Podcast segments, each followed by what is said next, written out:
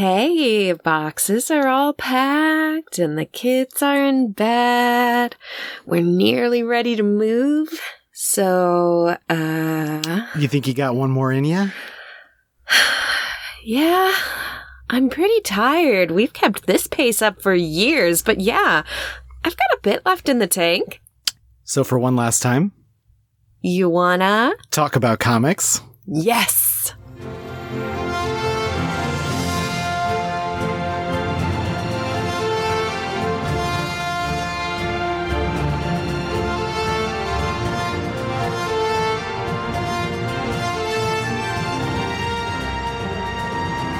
I'm Christina Edelman, And I'm Chris Edelman, and this is Chris's on Infinite Earths. the podcast where nothing will ever be the same. Welcome, readers, to the final Chris's episode where we cover the final section of Final Crisis. Uh, I just started a drinking game. Unfortunately, I linked my drinks to the word final, and I don't think it's going to go well for me. Now, finally, we're getting some games on this podcast. Just in time for the final episode. New bits just in time for the finale. now, does finale count as final for the purposes of this yeah, game? I think it does. Mm. I'm, gonna- I'm gonna. So, readers, grab your, your cups of water. yeah, we all got to stay hydrated. It's a hot summer. hmm It's a hot one. How how many? Like on a scale of one to seven, How many inches How many are inches we from from, the- the midday sun? sun. I love that song, but the midday sun is not any hotter than the nighttime sun. right, if you were Seven seven, inches. inches. from it. Yeah. To be fair, I don't know what else you'd say in there. I mean, it worked. It worked. It worked. So, Chrissy, this is the last one. It is. It's kind of surreal to look back on. It's like our baby is graduating. It's going on to become an archive. Uh, this would this would be close to like a like a kindergarten graduation. Kindergarten graduation. Oh, just in terms of like, Yeah, if this was a, if this was a child, oh, yeah, we, we, Yeah. we, we about hit five years, right? right. Yeah. But if, I mean, if we're like saying that this is like schooling, maybe they're going, maybe the podcast is going on to middle school. Oh, okay. I like that. Yeah. It's going to get its own phone um, But- and be really moody. Yeah. hmm If it was the '90s, they would go they would go to the mall and do the collect call thing. Yes. Yeah. Ugh, the collect call thing. Mom, pick me up. Yep. Hello. Would you like to receive a collect call from? Mom, pick me up. That's perfect. Anyway, we got a Ko-fi right, Yeah. right, right under the right under the wire here from uh, Connor Mulvaney. Thank you, Connor, Thank you, Connor. for your for your Ko-fi. We will uh, we will use those funds for lots of coffee on the drive uh, our mid continent journey. yep. Yep. Yeah. I I think we're going to probably spend more than that on coffee getting across the country. You're to do it. Do it. Do it. I'm gonna do it in like three days. Yep. Yep. I'm to take my time. Yep, not me. And for readers who wonder why we're not traveling together, I have to get to a job a lot sooner than she does. Also, we have two cars. We, we are an American family. with two cars. American family. Real American family. We order our steaks medium rare and our cars in twos. Now they are both subcompacts, so you know if we were like real American, we'd have like an SUV. But Oh, all right, well, we still have some final crisis. There is still just a little bit of crisis left. hmm and the crisis can't stop while there's crisis to be covered. No, there are more after this, but we're we're we're calling a We- hard limit. Can't stop while there's One- crisis is worthy of coverage. In the summer of 2022, one just started. we can stop We can. whenever we want to. All right, let's hit that summary. Summary.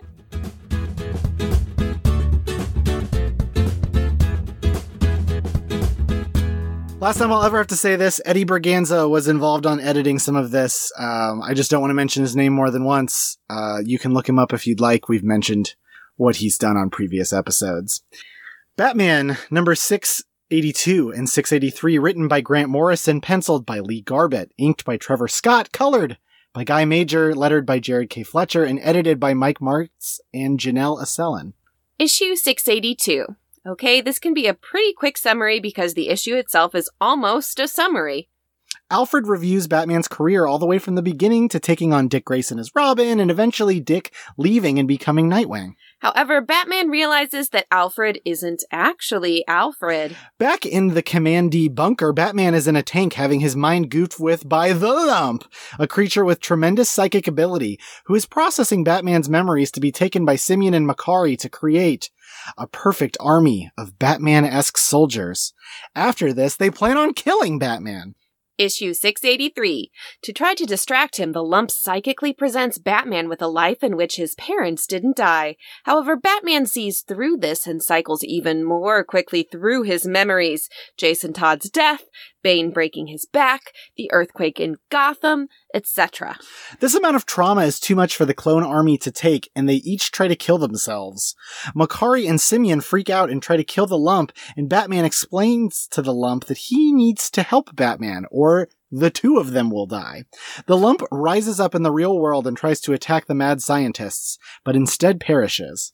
In the dream world, Batman eventually catches up to the recent Dr. Hurt's curse of the next time you put on that costume will be the last, before heading out to investigate the death of Orion, thus putting us up to date. Batman awakens in Command D, with Mokkari and Simyan having fled, ready to confront Darkseid. Final Crisis Issue 6, written by Grant Morrison, penciled by J.G. Jones, Carlos Pacheco, Doug Mahnke, Marco Rudy, Christian Alamy, and Jesus Merino. Inked by Marco Rudy, colored by Alex Sinclair and Pete Pantazis, lettered by Rob Clark Jr.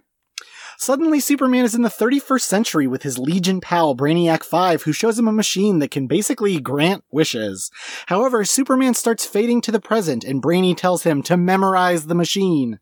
The JLA watchtower in space is suddenly beset by justifiers and spaceships as Black Canary makes the tattooed man a member of the League. She also tells Ray to escape to bring Metron's circuit back to Earth. Tattooed Man is found to be immune to the helmets, Duh. But as Black Canary turns off the station's gravity, some strange red stuff starts appearing around the Earth.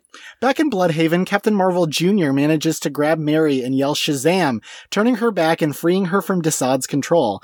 Meanwhile, Tawky Tawny disembowels Kalibak and becomes king of the Tiger People. At Checkmate's base, Shiloh Norman explains that the symbol on everyone's face means freedom from restriction. Elsewhere in the castle, Khalid explains to Renee Montoya that they have a plan called the Omega Offensive to flee to another Earth, and that he wants her to be the head of the Global Peace Agency. Back with the villains, Dr. Sivana explains to Luthor that he's ready to betray Libra as they converted his own daughter. Luthor, who has charged his battlesuit, blasts a hole in Libra and says that despite its ups and downs, he enjoys life. The Flash is all neat, and Barry says he knows how to stop Darkseid, which is by leading the Black Racer to him. It's time to run fast. Batman appears before Darkseid, taunting the god by claiming his fight with Orion damaged Darkseid more than expected.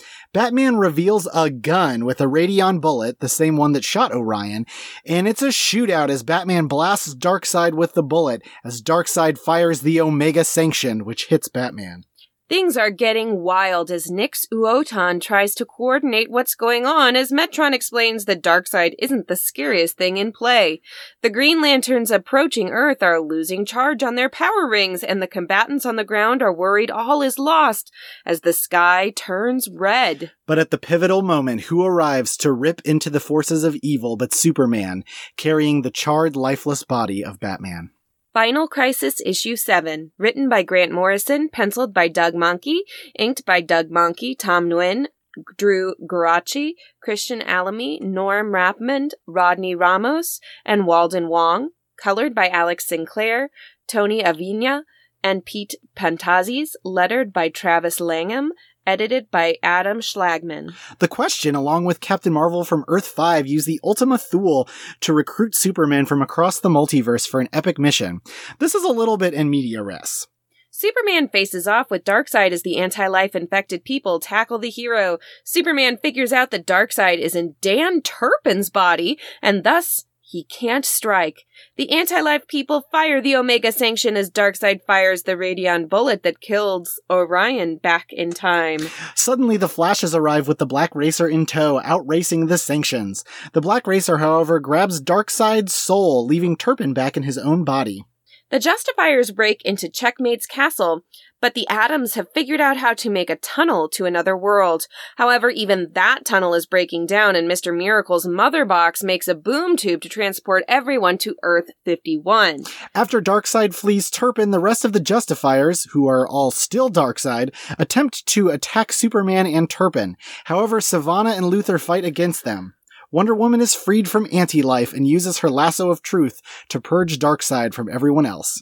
The only thing that seems to exist of Earth is the new JLA watchtower floating around after Darkseid dragged the rest into an evil singularity. Aboard said watchtower, Wonder Woman and Supergirl shrink down and cryo-freeze the survivors as Superman and others construct the miracle machine that Brainiac 5 told him about last issue. The last vibrational essence of Darkseid taunts Superman, and Superman retaliates with a counter note, which finally destroys the evil god. Superman discovers Metron's Mobius chair, which contains the raw power of creation known as Element X. This is the final piece of the puzzle. However, who else shows up but Mandrakk to taunt Superman that he has nothing left to power the miracle machine with? But Superman is a solar battery and gives up every bit of his energy to power the miracle machine. The cavalry truly arrives as Nix Uotan, along with the multiversal Superman, the Zoo Crew, the Super Young Team, the Green Lantern Corps, and the armies of the Pax Dei Angels arrive. The Green Lanterns make a stake to destroy Mandrakk, and thus evil is vanquished.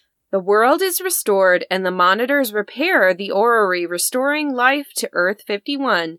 Nix Uotan reveals to the monitors that he is erasing them, as their existence is detrimental to the multiverse.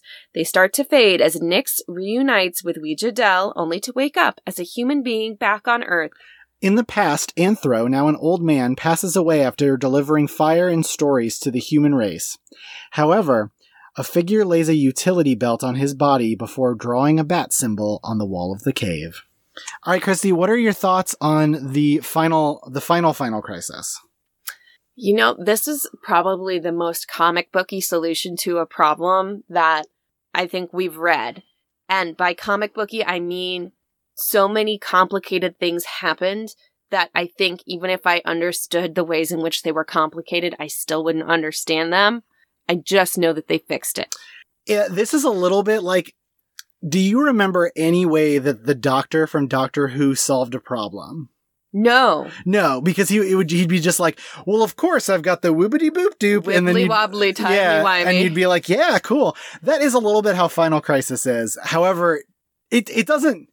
It, it's all, it's all like completely out there, right. but it's not like weirdly. I feel like it doesn't seem like the story is cheapened. It doesn't feel like a Deus Ex Machina per se to me.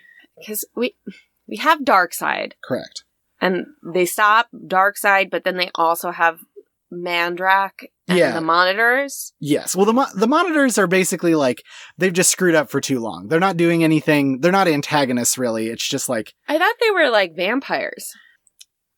Yes, and they are detrimental to the multiverse.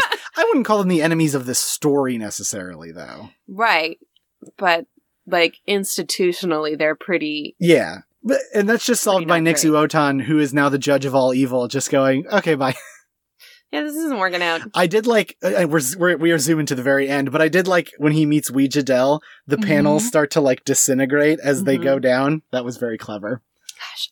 We had so many people on this creative team Yeah, for so these issues. D- discounting the Batman issues, which is like a very normal amount of creative teams, I think Right. it was like one of one for everybody. This was like a, a big example of the like we ran out of time at the end of the crossover. Right?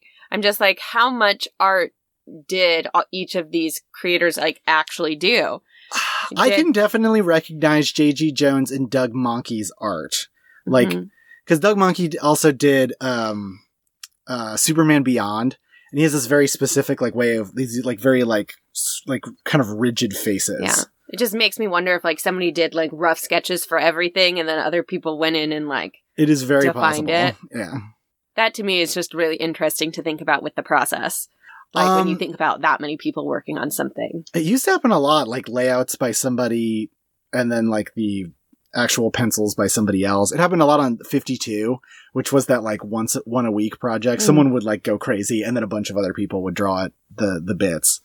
I don't feel like the art to me was distinctive enough for it to like throw me or not feel cohesive. I don't Mhm. know. Uh, is it Jones and Mahnke are different, but they are you know, they're not like I, I feel like it like Marvel at like in like 2014 decided to like welcome a lot more different art styles and that's that's retracted a little bit because I feel like now everybody's being like Pepe Larraz and Pepe Larraz light. That's not literally true, but um but like there was a lot of different stuff. Like you remember Javier Rodriguez? He he Mhm. drew your favorite round of Yes. all time.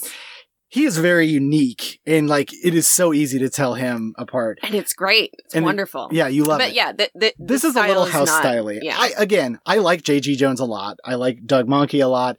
And while I think they are distinct, they are they are superhero-y. Right. I feel like when you do a big event like this and there you know that there's a possibility of collaborating with other people on art in a way that you typically wouldn't, like of course that's you want to aim for a, the the house style. Yeah. I always every time we see say house style, I always think of like the house dressing that you get on a, a salad. Yeah, it's the same thing. It's DC's house dressing on top of a script of comics. right. Yeah. You know, just toss that and th- th- there you go. there you go. You got you got a crossover. hmm You put your pimentos in. hmm And you know, as much Parmesan cheese as they want. What what is the Parmesan cheese of uh of The podcasters. The podcast. Say when. Say say when. Say when. Oh my God! Say when. Keep it coming. Keep it coming. It's a mountain of podcasting. What did you think of the Batman issues? I think they read a little bit better if you've been reading the Batman run, which I was at the time. Mm. See, it was.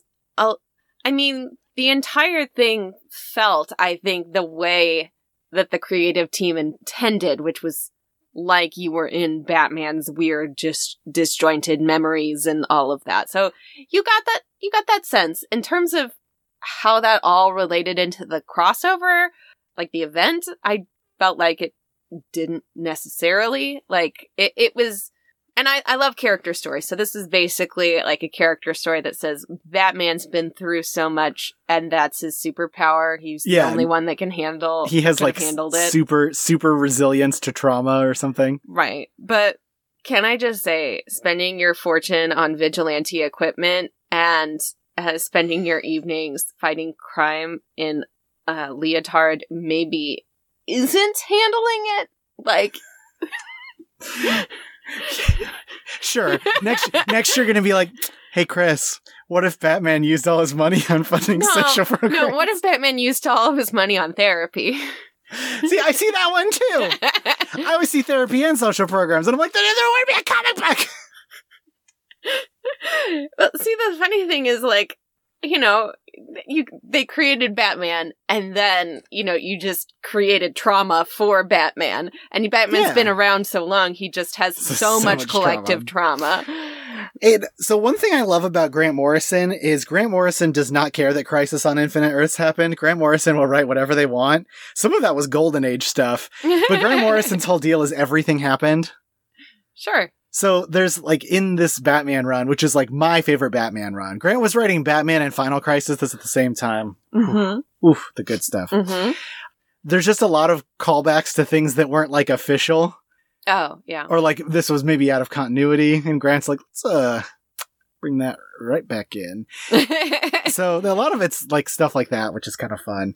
I do like that to some extent the lump seemed to seemed to almost take in too much of Alfred and then almost like became Alfred. yeah. Like like had Oh. to sort of The lump to me is a wild concept. the lump is a Jack Kirby thing and he's just a weird psychic weird psychic monster that like I just want to know its origins. that they made it in Apocalypse or whatever.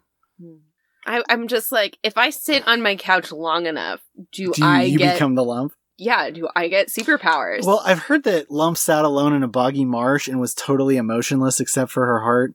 I know this is a song. I It can't says- remember the song. Lump sat alone. in a boggy marsh. No? Okay. Oh, I wanted you to keep going. Oh, no. Absolutely not. Weird Al made a parody of it called Gump about Forrest Gump. Oh. Ideal, frankly. Mm. Uh, I think it's better than the original. no offense to the uh, band The Presidents of the United States of America. Yeah, I don't think I've heard that song. Okay, we'll we'll listen after the podcast. It's very short, but it's I like it. I don't like you don't have to read it if you don't want to. Although you won't know how Batman escaped, so just feel like I guess Batman escaped. I kind of forgot that Batman was captured. Well, yeah. I mean, it was it was in like the first episode. It was like in like issue two or something, maybe Right. even issue one. So it's, Right. it's been a bit. I was getting it confused with the last event that we read where Batman was also captured. Yeah, that's true. that was DC One Billion, which was also by Grant Morrison. Grant just loves when Batman gets captured. How do you feel, Christy, about uh, Batman using a gun? Well, you know, it was against Darkseid, so Yeah. I feel like that's really different than petty criminals in Gotham. yeah, So it was the only weapon that worked. It's true. And and you know, firing it didn't even actually like kill Darkseid. that kind of winged him. right?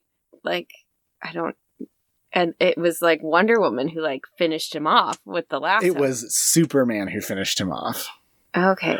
Wonder The- Woman had to do the stuff with the lasso and then Superman had to There was like there was like a tiny amount of essence of Darkseid, and th- it started taunting him about the Miracle Machine. That's right. and then he did he does a song because there's like a little note that comes from the the uh the the balloon because to get rid of a vibration you have to counter it with, With, a its good vibration. with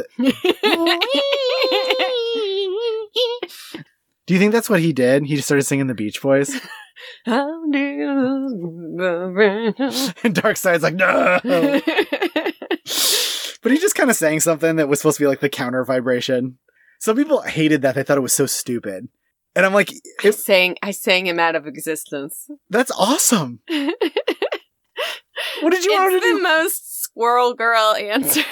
Well, it's it's like there are there are times where Grant Morrison writes comics almost like fairy tales, and I feel like the end of this is kind of fairy tale esque. That's what I mean by comic booky. Like Yeah. it just it's not like a comic book end isn't necessarily like an easy fix. It's a fantastical fix that no one could explain because it's not realistic. It's not a reality that I mean it's an answer to a problem that wouldn't occur in reality. So of course the answer has to be unrealistic as well. Which is, I think, when it drives me crazy that the answer in superhero comics is just punching even harder. In the right. now, it's fine in Spider Man because a lot of times it's the the struggle is him like it's it's a lot in his head and he's trying to overcome a thing. It's man versus self. Yeah, and but even though it's punching, there's a lot of that. But like in the Fantastic Four, I better get something bizarre. Right? Granted, there was one time where the thing was fighting Doctor Doom, like just hand to hand, Uh-huh. and crushed his hands, and uh, that was cool. I will give him that. Mm, But like, what's the point of having Reed Richards in a comic book if, If he there's can't not be going to boop, be yeah. He can't boops and beeps. hmm or Yeah. do something really weird with his body Yep. or his teeth? Gosh, have you seen the teeth stretching? Ugh. Yeah, I think Ugh. I think we should draw Reed Richards looking grosser. Grosser than what? He's already gross. Yeah, but not like he could be grosser. okay. Like, what if part of his face moved, but not the whole thing? well, anyway, um, final, final crisis. So it is. It is the the problem is solved by the miracle machine, which you can use to make a wish, and Superman wishes for a happy ending, hmm and so that's the whole deal. Is that we get a happy ending, and which means that basically everything is restored to before Darkseid. Yep. When you wish upon a miracle machine. That was good. Uh, I just I love Final Crisis. I love it so.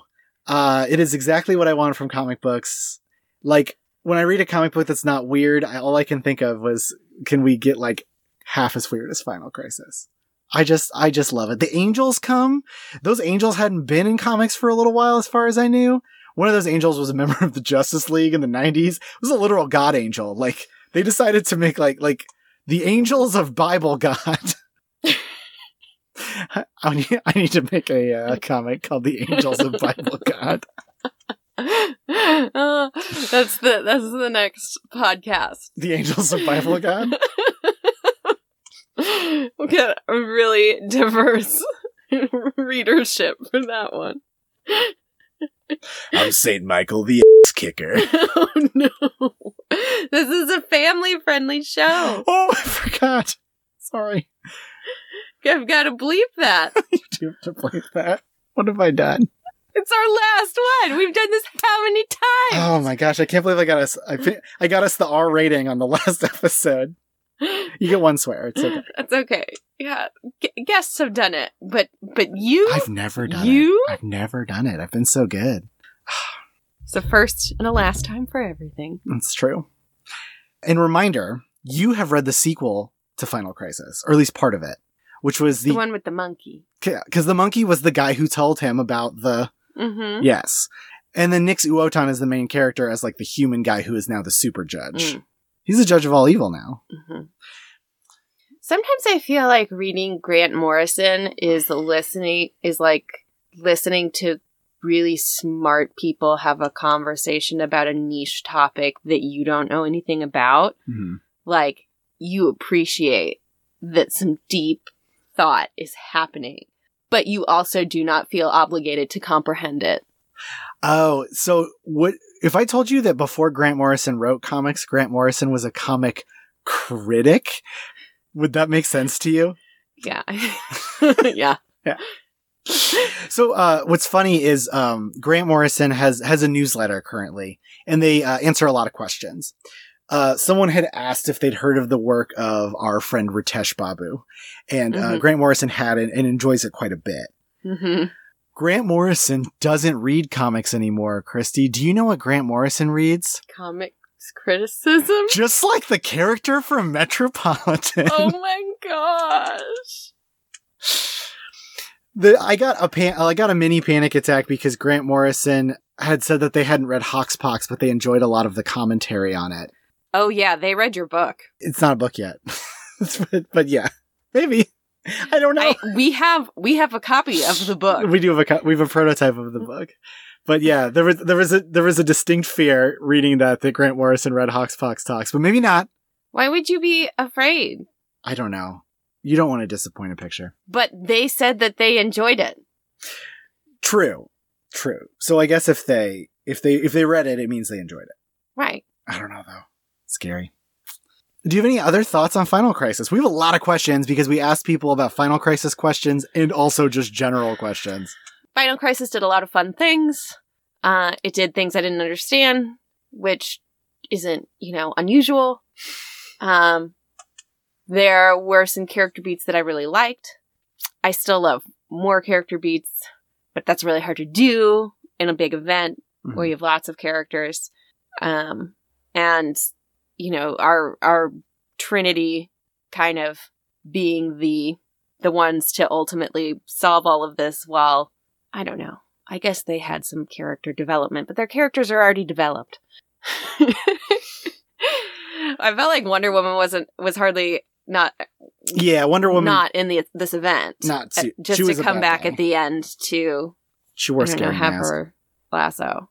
Mhm. hmm So, you know, it's got its pros, it's got its cons. It's still an event comic. It still does a lot of the things that, you know, crossover event comics that, that bug me about them. But for what it was, it was good. You know, that's about as good as I could hoped. You know, I never expected really any of these to blow your mind, and I don't know if any of them have. And that's pro- that's probably fine. Can I- Yeah. My favorite comic was never going to be a crossover event comic, It's true. but I learned a lot about comics along the way. The real event, the real crossover, was the crossover between you and me. All right. Well, we ready to get into some Twitter questions? We have a bunch. Let's do it.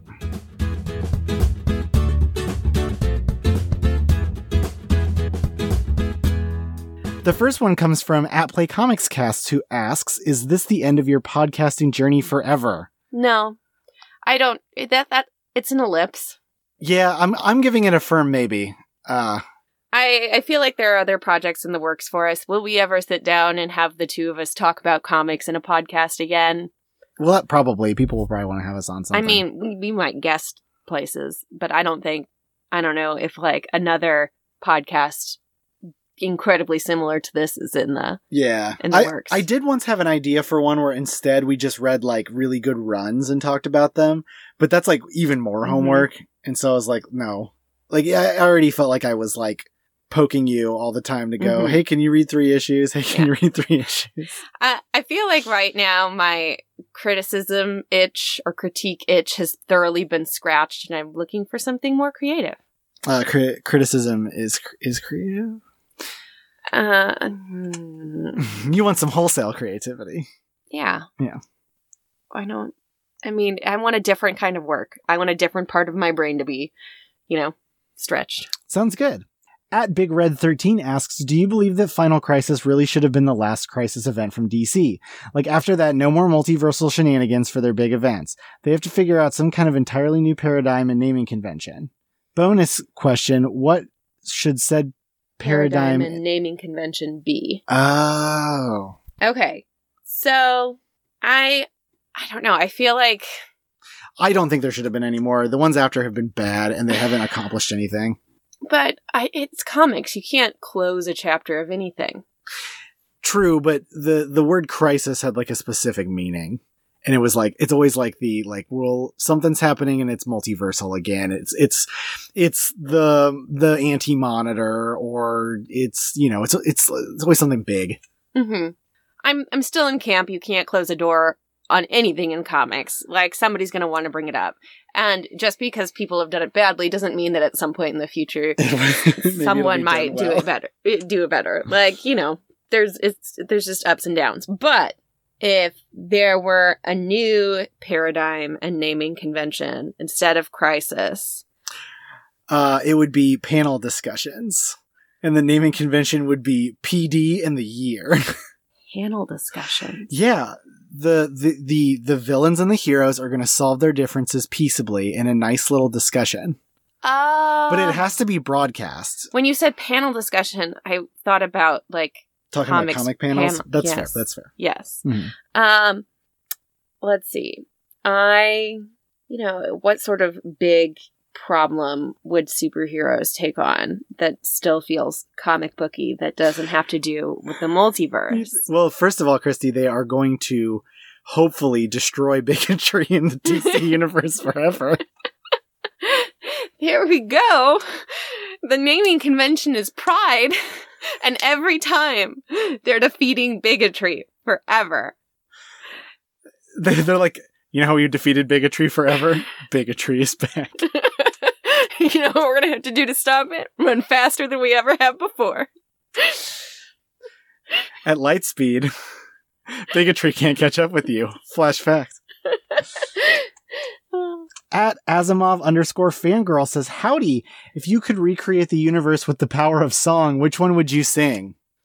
oh, so like Superman's like song. Hmm. So what would be? I mean, I'm feeling that good vibration. Like that. that sounded pretty cool to me. I'm trying to think of what's like a good. It would it would be something by something like upbeat. Mm-hmm. Uh, it would be Def Leppard's "Pour Some Sugar on Me." Uh, I just think it'd be a great song to restart the universe. In the name of love. Okay, that's a good one too. No, I, it, it, it pours some sugar on me Oh, in the name of. I thought you. I, uh, I was suddenly at the In the elephant. Yeah. name of love.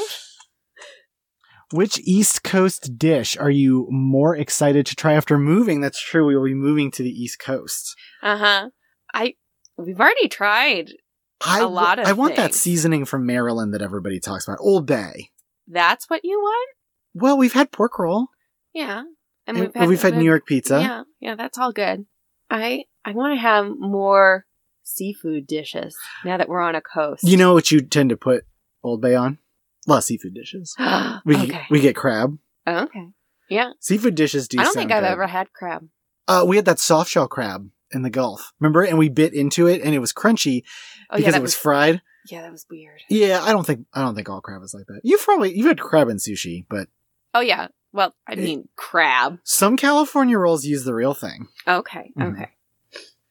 Um, I'm also excited to try more Portuguese um Yeah. food. There are so many cuisines. Yeah, just like like where we're from in Missouri, we do live in a city, so like as far as like the state is concerned, we we do have like the We have the most more varied cuisine. Yeah, we have more food options than most of the state. right where we're at. Even then, like uh, just the the amount more that we could get. I remember going to Washington D.C. Like I was, it, you know, you'd get like something so specific to me, like Peruvian food, and I'd be like, I've I've never had food that I could identify as Peruvian food. Like, Right. I was oh I don't I, I was just excited about walking around. We love trying new things. We love as yeah, like trying new food is like one of our favorite things. We love Mhm. we we love it so. hmm Every once in a while, I have regrets. I think I had some regrets about the is it sea sea urchin squid? What did we have at the Korean place? The it was something from the sea. Oh, maybe Barbecue. that's right. And- and- And you you ended up not liking it. Yeah, I liked. I mean, pork belly's always great, but like, Yeah, and you you you really love the fermented vegetables. Oh, Like, yeah. you're a big fan. yeah. So, but like, you, you just got to try stuff. Yeah. Stuff. You're not gonna know which ones you like until you try it. hmm But no, we we're so excited to try more things on the East Coast. All right, and then the last question: If someone did a comic book called Chris's on Infinite Earths, who would you like to be in the creative team? Um, so I have to have Larraz on pencils, Okay. and I would love Gracia on inks, Okay. and Ariana Maher is is is my favorite um letterer right now. Okay. Hmm. Would we be written by like Al Ewing? Would we be like so? Because uh, Al loves continuity, and we do have a lot of weird Chris's continuity that would be fun to bring up. I like that logic for that. I Yeah. feel like you've picked a, a pretty good team. Ugh, that'd be amazing. now I want to see like Larraz drawing a bunch of different alternate Chris's. oh, that'd be so cool. so that's a that's a dream. It's a two thousand dollar commission. Uh, and uh, Asimov fangirl also had a final message. And before I read it, I just wanted to note if you don't follow us on Twitter, we shared out um, some fabulous art that Asimov fangirl commissioned for us uh, for our final episode of Chris and I each holding our favorite Pokemon, which is Bulbasaur. We both love Bulbasaur. We both do both love Bulbasaur. But Asimov fangirl says, just to finalize, thank you for the podcast and all the work and time you put in it. It was a great way to improve my mood in the day while listening in the car or in my office. I desire success in all your professional and personal projects. Love you, Chris's. That is so sweet. It's really sweet. I feel like Asimov fangirl has been here from the from the Yeah, from the start. from the start. Yeah. The friends we made along the way. At Chris L. Glennon asks, Wow, I can't believe it's here already. Great work, guys. Are you going to do a best slash worst of the entire show? My question would be simply this What made Chris's on Infinite Earths awesome? Best and worst. We're not Battle of the Atom. We don't rank things. We don't rank things. I don't. I don't even know. we how don't do rank things here. uh, but what made Chris's on Infinite Earths awesome? Um, in terms of you guys for listeners, I'm really, you know, not not sure what everybody finds in it. Yeah. Um, I've had lots of people tell us that we are just we're just pleasant to listen to, hmm uh, which I think you know is pretty high praise. We're we're a married couple, and this is us just just talking. This is our you know natural rapport. Except I uh, am not distracted by children or We- chores or other things. We probably do put on a bit of a podcast persona, but when people are like, "Oh, I'm a completely different person on my podcast," No, I, I that's hard for me. we're pretty genuine people. Yeah. Like we're you know, we we are a little sillier like in that we we you know, we I feel like on the podcast we we jump at the jokes a little bit more. Well, yeah, it's a it's a performance. Yeah. I mean, it's a genuine conversation, but we're not just making jokes for each other. True. hmm But I, I, I, I enjoy the way we improv together. Yeah, it's fine. I, I enjoy our bits. Um, and I think, I think that's probably what made our podcast appealing. I don't know that necessarily we have we have talked about like the comics that everybody wants to hear about. Um, right. Or like, you know, like we, we've definitely not been like the deepest. right. That not the deepest dives or we're not, we're not, you know, like thorough analysts. We're a married couple in our closet talking about comics. It's true. I mean, it, it's pretty, pretty plain and simple. Yeah. And by the end of the podcast, we were out of the closet. Oh, jeez. Uh, Rachel at Marialda asks, I have loved your podcast. I only found it recently, but it has made my days better when listening. I wish you all the best in the future. My question is, what has been the biggest slash best thing you have learned making the podcast? Um, so, I mean, I feel like the things that we've learned can fall into some different categories, like the categories of like the craft of making a podcast, the category of learning more about comics, the category of learning more about each other. Um, Um, it it taught me how to, and I you know I re- I know my dialogue is cheesy, mhm. but for my entire life I was worried about writing dialogue, but for some reason like it didn't it didn't come quite so hard for me. Mhm. and so I feel like that that's one nice thing I, I've learned. We've learned to work like very well as a team. Mhm. I don't. Did I learn anything about comics? I don't know. I mean, individual I little mean, things. I learned a ton about comics. I learned a lot about, you know, history of comics, comics characters. I learned a lot about creators.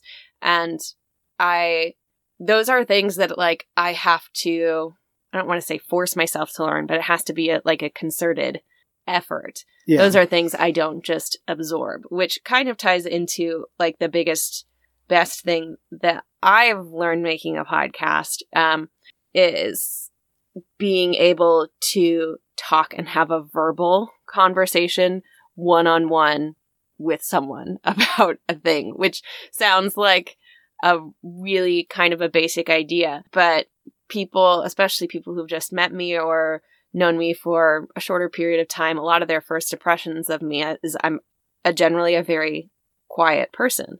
I mostly listen in conversations, chime in every now and again with a joke. Like if you ever hear me as a guest on a podcast with multiple other people, that's probably what I'm doing. Uh, having a sustained conversation about any kind of work or creative endeavor isn't something that is just like a natural thing that I slide into Mhm. for me personally. So this has been like practice, like class, like um uh just developing like confidence in how to talk about a thing that I liked and I wanted to be part of a community for it, but there's a lot of social deficits that I had to to work to overcome to be able to do that. And so I feel like that was this for me. Goodness. I was like, well, I didn't learn anything about comics. You're like, I learned so much about myself. Um, at Big Red had another question at Big Red 13.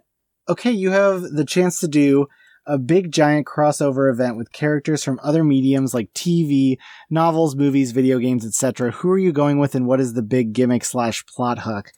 Mine is, um, I would take a bunch of investigators, like, like your, your Sherlock Holmeses from like all sorts of different properties. Mm. And they would, they would solve like the ultimate caper. Oh, that's fun. Mhm. Just a big mystery. that was kind of done in uh there was a batman comic where all of the different detectives that were had ever been in detective comics hmm got like a crossover and the final thing is like they meet sherlock holmes for who is like 120 but is still alive for some reason so i kind of stole it a little but i just i just think about how like a mystery is is such like a such like a universal story Mm. and just like oh uh, a a something a plot where we just want to figure something out i feel like that would make a fun kind of crossover hmm Um, okay. So I was looking at the phrasing of the question because it just says crossover event. And, you know, assumedly that would mean comics, but we have every so often talked about a movie or uh, a show as like a, a special that we do. So I was trying to envision what sort of crossover it would be because it would be different if it was a comic book versus an audiovisual medium. So I guess we'll just go with on paper. And I really, I kind of want to see a comic with all of like my favorite Saturday morning cartoon characters, like Doug, Daria. Um, you watch Daria in the morning? Wasn't that on MTV? am I misremembering it? Maybe I am. No. Okay. No. Uh, no. I'm thinking of, um, oh, Pepper Ann. yeah, Pepper. Ann. Pepper and Daria, basically the same thing. I don't know. They were both much too cool for me. Well, and Pepper Ann was also much too cool for seventh I grade. um, yeah. So like Doug, Pepper Ann, uh, the kids from Recess, hmm they would get up to some hijinks together. Yeah. Because you watched a lot of ABC, I think. Yeah. Yeah. They one One one Saturday Saturday, morning, once a week. Man, I miss Saturday morning cartoons. Yeah. Like, like I miss it because like it is, you know, like our kids don't necessarily watch cartoons in the morning. They Right. often they watch something, but it's not always Right, cartoons. right. Like it's not a man. Like you had to be up and you had your cereal, you were ready to go. right. So give me that nostalgia in a comic book. Sounds good. At Cheltenham98 says, Congrats on completing the podcast. Having now read just about all the biggest crossovers and events, what do you guys think is the key to handling the scale of events to make them feel both personal, but also bombastic and exciting to make both elements feel like they matter? Uh, I like that um, this question brings up like the the the personal and the bombastic and the exact you know in both of those in equal measures because I feel like that is really what can make an event stand out um, and feel unique is like the the personal stakes of the characters involved. Because eh, you know if it the stakes of each of those events is well the world's going to end and everybody's going to die what makes it interesting and unique is how the characters handle it and Yeah. um those sorts of things so i, I- feel like the stakes are always big and that's fine Yeah. I think that you have to give as many characters as possible without detracting from your narrative kind of like a like a like a cool character moment and not literally every character but i think you need to do it with as many as you can Mhm. like why i like final crisis is i remember like the bit with ollie saying he's gonna use the anti anti life arrow and the um the bits with Tawky Tawny and like like those are like a lot of the things I remember.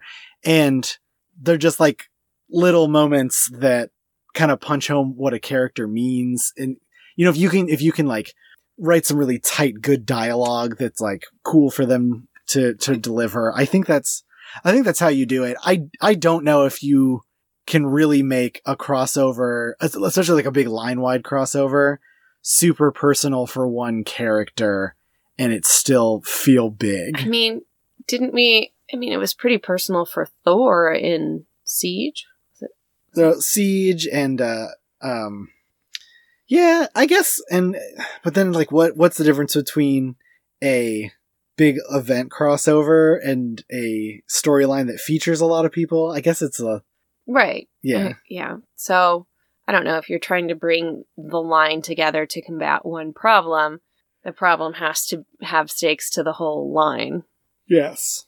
and to have stakes to the whole line it has to be the world ending so But I'm going to be honest, I often I mean these are often like the worst stories because it is very difficult to juggle that many characters. yeah yeah And it, that and it is not often done well. right but yet they still making them or they still make them so they must sell well enough They sell very well cuz people want to they want to they want to be in the know. right Oh, and that's like the most important stuff that happens. right Cuz comic people can never read everything. I mean, Mhm. obviously some people can, but generally that's like we know like one person who's done that yeah. So, but like when something really big happens, a lot of people feel like, "Oh, well, I'm not going to like like either I'm not going to understand the things I like if I don't read this, mm-hmm or the better one, which is um, I want to understand the things that are happening for everyone. So uh, this and this is the easiest way I can get it. mm-hmm Question from at Robert Secundus: What was your favorite new read during the course of the podcast? What was your favorite bit? And what are you proudest of looking back at the podcast overall as a now complete work? So new reads. This has to be something that you read Yeah. new for the podcast. Final Night, the DC crossover where the the the sun's going out Okay. or the Sun Eater is coming or whatever. yeah. I I think I really liked what was that? Um it was DC and something. You liked um the one that was the like DC slash Young Animal, Yeah. where like the it was like the the Doom Patrol and the the weirdos like that. Is that yes, what I'm thinking of? Yes. Or am I thinking DC? That was Milk Wars. Or am I thinking the one that's the one the the the ones who are like trapped on the farm? Yeah, Trapped on the Farm, that one. Oh, okay, that is Justice League Black Hammer. Yeah. I don't know why that came into my head just now. No, I hadn't remember re- you really liked it. You were like, Yeah. you're like, the art's tight. It's a story that makes sense and is tight. Like, and Right. everybody gets like, you were, you were like, I, I, think there like was I- a consistent art team throughout the whole thing. there was, and I think you felt like you really got to know the Black Hammer characters. Right. It Yeah. had the character stuff that I wanted. Yeah. Yeah. Yeah. Sh- I, yeah, I just did not think that I had a favorite going into that question. And then that popped into my head and I was like, no, that was good. That I liked that. You did like that. Maybe you could read other Black Hammer. It's not that long. Yeah, Yeah. maybe. What was our, my, what was your favorite bit? Mm, I. It doesn't have to be one of my, one of my opening bits or anything. Right. I liked Nosy Neighbor Doctor Doom a lot. Mhm. Uh, I always felt like I was having fun with that one. I love that readers stuck around the whole time Right. after like the mistake on like the first or second episode and we were just like nope people who listen to chris's are readers the readers yeah because we, We're we had not said listeners so Mhm. just call them readers and then what are you proudest of? Um i'm proudest that that that uh two people with like with kids and like kid and, like managed to make a podcast together for this long. Right. Um and and have it like even though it's bi-weekly like right. decently consistently. Right. We had a kid during this time. Yeah. And took like a little break. Hmm but otherwise and you know a lot of times when people are like we're taking a little break they don't come back. that's it because i think that's that was when we started really like like we gotta like we gotta hit this scheduling. Right because when we first started it was like "Ugh, well i don't want it this week or yeah. Yeah yeah and then we committed. Yeah. We recommitted harder. We renewed our podcasting vows. yeah. Um but i'm i'm proud about that. I don't know anybody else i don't know anybody else who does that. I know people who, who have kids and podcast and podcast with, with other people. but not like i'm the only married or you and me are the only married couple i know i think i've heard on a podcast together with kids that wasn't like a mcelroy yeah. Yeah. Parents yeah podcasting together. boom I mean, I yeah, I'm sure there's there is other genres of podcasts that have that. yeah Just not as cool as us. Not in comics, as far as I know. I haven't encountered any. There's, I know there's some, there's some, there's some husband wife podcasts, so there's maybe some. Yeah. We, lo- we we love comic couples counseling. yeah, Yeah. They don't have kids though. Right. Right. Right. Mr. Ross Holmes, what was your favorite bonkers concept introduced in Final Crisis? There's a lot to choose from. Um, I love the Omega Sanction, which I'm going to explain to Christy during accolades. I'm so excited to learn this last bit. wow. um, my favorite favorite bonkers concept In Final Crisis. in Final Crisis. Mhm. This has got to be unique to Final Crisis. Well, this isn't unique to Final Crisis, but it's where I first read the Tattoo Man, and I just thought his powers were really cool. But That I don't know cool. that that's necessarily a concept.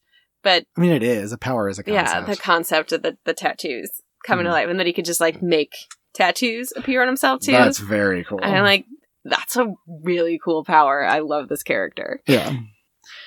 All right. And at Arthur Stacy asks, what were each of your favorite alternate versions of yourselves um, that we created for the cold opens, and why were they our faves? Um, I really liked the older gruff Chris. hmm That was fun. I think I called him like grim and gritty future Yeah. Chris. I I liked uh, comics editor in chief Christy. Oh, that was fun. You got to do like a. I got to do my newsroom voice. it was so good. Um, at Daniel P. Grote asks, "What's the number one thing you learned doing this podcast?" I feel like we've kind of like skirted that topic a little bit. Yeah. because you talked about learning a lot about comics and about yourself. I think in doing this podcast, I learned in terms of comics, I learned more about what I liked and what I was drawn to and why. Um, Yeah, like you gained you gained a little bit more of like an understanding of of your opinions and kind of like the vocabulary to describe it a little bit. Right, right. Like where I could tell you before, yes, I like this and no, I don't like this. I, you know, it's like, you know, somebody who can look at a piece of art and say, yes, I like this and no, I don't, but not be able to explain to you why they like one or over the other. Yeah, So, I think that's true. mhm.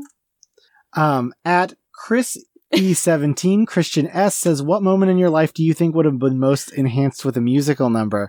We had a musical number at our wedding, so I don't even know if I could say that. um, I mean, yeah, we, we, we had a fun little scripted dance thing. Maybe our last vacation where it was like hot and it was it was still COVIDy, so we weren't we couldn't take the kids to a lot of places. So we ended up just going to the beach over and over again. I mean, those are the best kind of vacations. Just not having to do much, just hanging out in beautiful nature. Yeah, I was worried that we made that that we were just boring them all the time. Are you serious? They loved going to the beach. They did love the beach. They did love the beach a lot. Mhm. That's that's good now that I'm thinking about it that way. I just felt bad because like remember we passed like a like a theme park and but Delta was starting and I was like we're not gonna go to a theme park. Right, right. So I felt I felt like a bit of a bad dad with that sort of stuff. Oh, what a bad dad keeping his kids safe. but I, I feel like uh, there is there's moments on vacation like that. There were some real ups and downs. You dropping your phone into the like one like deep puddle of water that was like within like fifty feet. um, I feel like I needed like a an Annie style musical number coming into to new motherhood. It's Like- a hard knock life. yeah, that like us. mixed with little girls, but just like you know, wasn't little girls, but. yeah. Mm-hmm. At Connor Reed's X Men uh, says, "Congrats! The pod has brought a lot of us a whole lot of joy, and I'm glad to have had some really lovely, funny folks to spend my commutes with. Across the whole show, what have been your biggest takeaways about crossovers as their own type of story, and what makes them work or not? We kind of answered that above, which is the the it's gotta it's gotta be the the the balance of big stakes and um Personal moments. personal moments. I think also, and this is more about how they slot into things as you're reading them. I think they need to feel like an organic completion or a organic part of a storyline as opposed to like stories being like completely Halted. sidelined or Yeah. halted for it. I think Mhm. I like those a lot.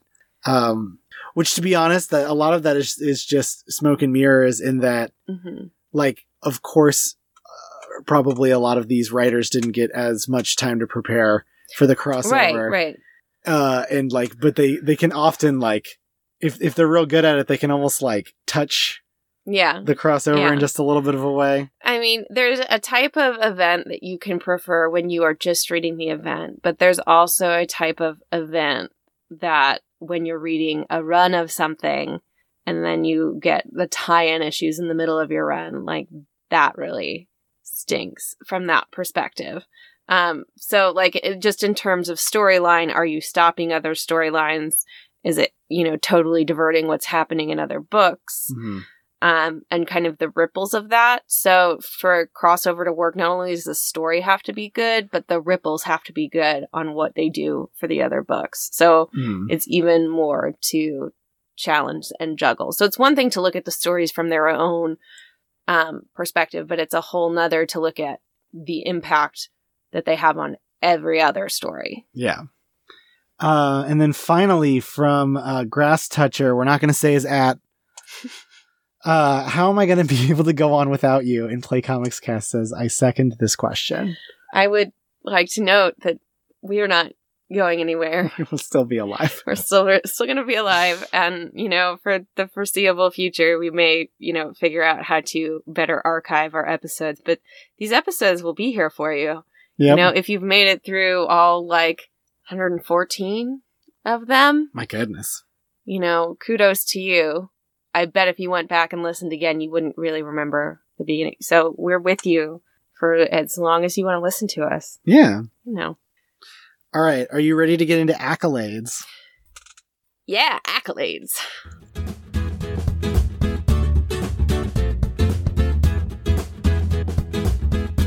All right, Christy, what's the best line in this one?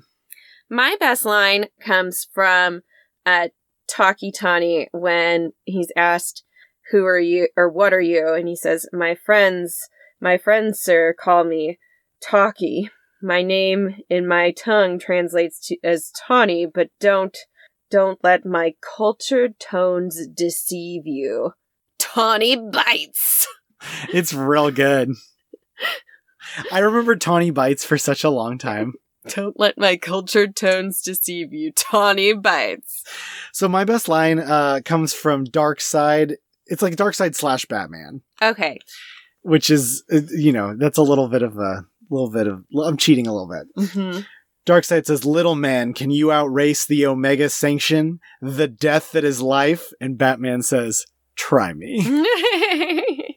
so, to, to explain the Omega Sanction, when you are hit with it, you go, you repeatedly live more and more depressing lives over and over and over again until Mhm. you die. And um, in some cases, in Shiloh Norman's case, it seems to maybe be like in his head. okay. But in Batman's case, it is he is literally sent back in time. And so there is a mini series called The Return of Bruce Wayne, and it's him in different time periods leading to the present. Mhm. But in the present, they have to like solve this because when he hits the present, something bad happens. okay. But that's the Omega Sanction. It's the death of his life. I want you to know what just happened to my brain while you explained that. It was like, wow, this sounds really complicated. Man, this is our last podcast episode. Huh. Wow, it's been a long time. I wonder how long it's going to take me to edit this episode. Oh, oh wait, Chris is still talking. Thanks. I'm so sorry. Don't worry, I'll hear it again when I edit it. By the end of this, I'll have it. I'll know what the Omega Sanction is. I heard you got to live over and over again. It gets really bad, and you know you don't want to get to the present because you die. that's true. Uh huh. The coolest moment, Christy. What's your coolest moment? Skipping greatest hero. Okay. What's your greatest hero, Christy? Uh, my greatest hero was Nix Uotan because I feel like he had the least to gain and the most to lose, and just was like, yeah, let's not exist anymore. Yeah, that's that's that's actually a really good point. I just thought Batman because of the Yeah, it was really cool. it was yeah it was really cool. Which is why I gave it my coolest moment Batman using a gun. oh, very cool.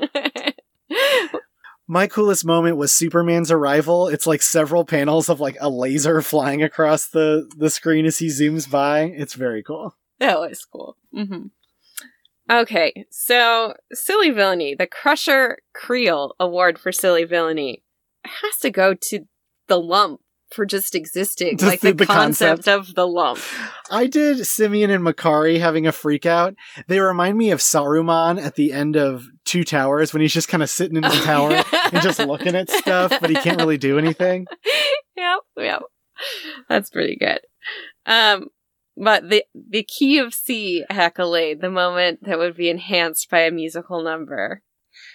I picked Superman's song, The Counter Vibration. Oh, yeah, yeah. No, that's really good. I wanted a ridiculous musical number about how the Flashes have to run faster than they ever have before. That would be fun. Just totally cheesy Disney-fy it. Faster than we ever have before. It's so good. What ship Uh, would you go down with? Romantic or platonic? Nix Uotan and Weeja Dell. Okay, yes. Yeah. I'd given it, that to them, I think, in a previous episode. Mhm. But the ship I would go down with um was Lex and Superman have this moment and They I'm like do. Where he's like, like, uh, he he says not a single word Superman. We'll call this an historic first team up of the forces of good and the forces of bad and I'll take the credit for a win. And Superman says, "Whatever you say, Lex. Whatever you say." Delightful. I ship it. What's the goodest hit? Uh, Tawky Tawny disemboweling, um, what, what, whatever his name is, Uh, Kalibak. Kalibak. Yeah. Uh, mine was the Green Lantern Corps turning green light into a stake, Oh, yeah, that was pretty cool. spearing Mandrakk Part 2, Mandrakk 2.0. the the squeakle. This is Mandrakk the Squeakquel? that would be the name of this if we didn't already do Final Crisis. oh, well, we made it through. We, We made did. it through all the things. We did the summary. We did the the talking. We did the, we did the cold open. We did acolytes. And then we did it questions. like 114 more times. Now some of those episodes were your Oh, my little ones. your Yeah. little your little mini ones where you're like, we're not ending this even though we're on maternity leave. I am doing this thing. Yeah. I was like, "Well, I'm not editing it. That's true. and then you're, I'm like, I'm having trouble with this. And you're like, I'm editing it. You are very sweet.